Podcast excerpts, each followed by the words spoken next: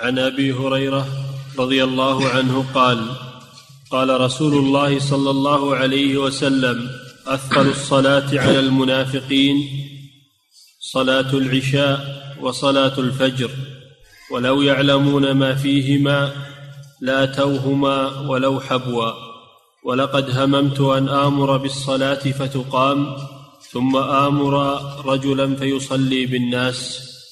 ثم أنطلق معي برجال معهم حزم من حطب إلى قوم لا يشهدون الصلاة فأحرق عليهم بيوتهم بالنار. نعم هذا الحديث في وجوب صلاة الجماعة وقد سبق لكم أن الباب يتكون من شيئين الشيء الأول فضل صلاة الجماعة وهذا سبق في الحديثين السابقين. الشيء الثاني وجوب صلاة الجماعة. الدليل عليه هذا الحديث. يعني من أدلة وجوب صلاة الجماعة هذا الحديث. أن النبي صلى الله عليه وسلم قال أثقل الصلوات على المنافقين. المنافق هو الذي يظهر الإسلام ويبطن الكفر. هذا النفاق الاعتقادي الذي صاحبه في الدرك الأسفل من النار. الذي يظهر الإسلام ويبطن الكفر هذا النفاق الاعتقادي. النفاق العملي هذا يحصل من بعض المسلمين. الأول ما يحصل من مسلم أبدا.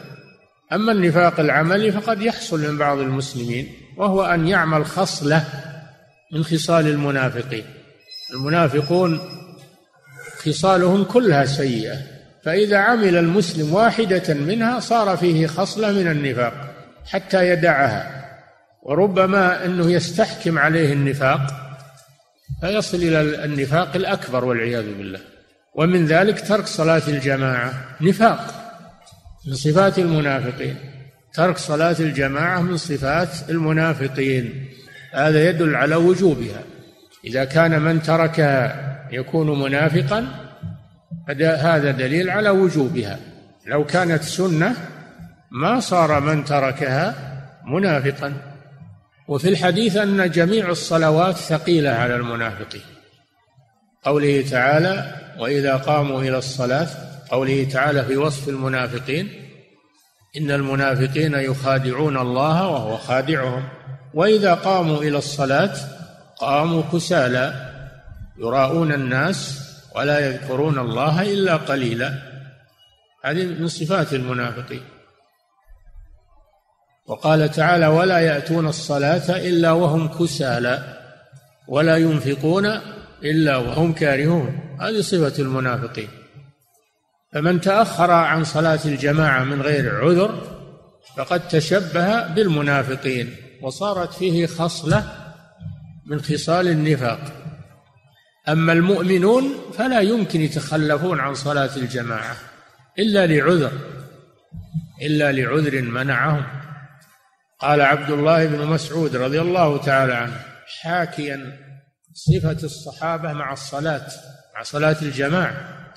قال رضي الله عنه من سره أن يلقى الله غدا مسلما فليحافظ على هذه الصلوات الخمس حيث ينادى بهن.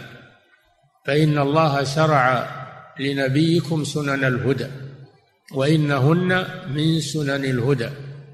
ولو أنكم صليتم في بيوتكم كما يصلي هذا المتخلف في بيته لتركتم سنة نبيكم ولو تركتم سنة نبيكم لضللتم ولقد رأيتنا وما يتخلف عنها إلا منافق معلوم النفاق ولقد كان الرجل يؤتى به يهادى بين الرجلين حتى يقام في الصف.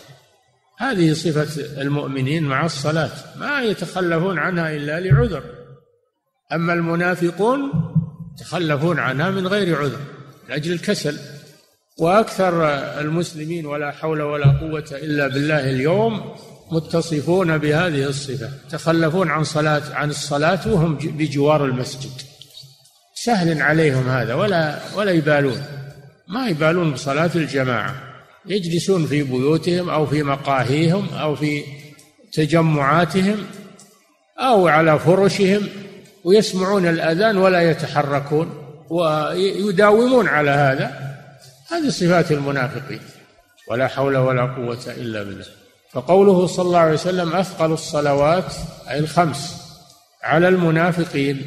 هذا دليل على أن كل الصلوات ثقيلة عليهم ولكن أشدها ثقلا صلاة العشاء وصلاة الفجر. لماذا صار أثقل الصلوات عليهم صلاة العشاء وصلاة الفجر؟ لأمرين والله أعلم. الأمر الأول أن هاتين الصلاتين في ظلام الليل ولا إذا تأخروا ما يراهم أحد ولا يفقدهم أحد وهم يجون علشان الرياء فقط. في الليل ظلام ما هنا كهرب في ذاك الوقت واللي يتخلف ما ما يدرى عنه في الغالب. فهم يتخلفون لأنهم ما يراهم أحد. ثانيا أو الأمر الثاني من سبب تخلفهم أن هاتين الصلاتين في وقت الراحة ووقت النوم وهم ليس فيهم إيمان يحركهم فيقدمون الراحة على العبادة ويتأخرون عن هاتين الصلاتين. ثم قال صلى الله عليه وسلم مهددا لهم. مهددا لهم بالعقوبة. هذا دليل على وجوب صلاة الجماعة. أيضا دليل ثاني دليل الأول أنه وصفهم بالنفاق. والذي يتخلف عن صلاة الجماعة منافق. هذا دليل على وجوبها. الدليل الثاني من الحديث أن النبي صلى الله عليه وسلم هم بعقوبتهم ولا تكون العقوبة إلا على ترك واجب. ما تكون العقوبة على ترك سنة. ولقد هممت يعني نويت أن آمر بالصلاة فتقام. ثم آمر رجلا يؤم الناس. ثم أذهب برجال معي معهم حزم من حطب فأحرق بيوتهم عليهم بالنار. هذا فيه فوائد عظيمة. أولا فيه أن ولي الأمر يغير المنكر بيده. ولي الأمر ومن له سلطة يغير المنكر بيده. ثانيا فيه أنه يجوز تخلف الإمام لعذر يجوز تخلفه لعذر عن صلاة الجماعة. ثالثا فيه أنه إذا تخلف الإمام فلا بد أن ينيب عنه. ما يترك الناس ينتظرونه بل يجب عليه أن ينيب عنه من يصلي بالناس ولا يتركهم ينتظرونه. ثم آمر رجلا يؤم الناس رابعا فيه مهاجمة المجرمين على غرة. فيه مشروعية مهاجمة المجرمين على غرة وهم على جريمتهم وهم على جريمتهم. فإن النبي صلى الله عليه وسلم هم أن يباغتهم على غرة وهم على جريمتهم وقت الصلاة. حتى ما يقولون مصلين يجيهم وقت الصلاة. حتى يسد عليهم العذر. خامسا فيه هدم أمكنة الفساد وأوكار الفساد من الواجب هدمها كمحلات بيع الخمور وأوكار الفساد. أن ولي الأمر يهدمها نكاية بأهلها. نعم. فضيلة الشيخ يقول السائل هل يقال في وقتنا الحاضر إن أثقل الصلاة على المنافقين صلاة الفجر وصلاة العصر لأن هذا الثقل يكون باختلاف الزمن وطبيعة كل مجتمع. النبي صلى الله عليه وسلم أخبر خبرا عاما في جميع الأوقات. ما قال؟ أثقل الصلاة على المنافقين في هذا الوقت وإنما في جميع الأوقات صلاة العشاء وصلاة الفجر. هي أثقل الصلاة على المنافقين. نعم.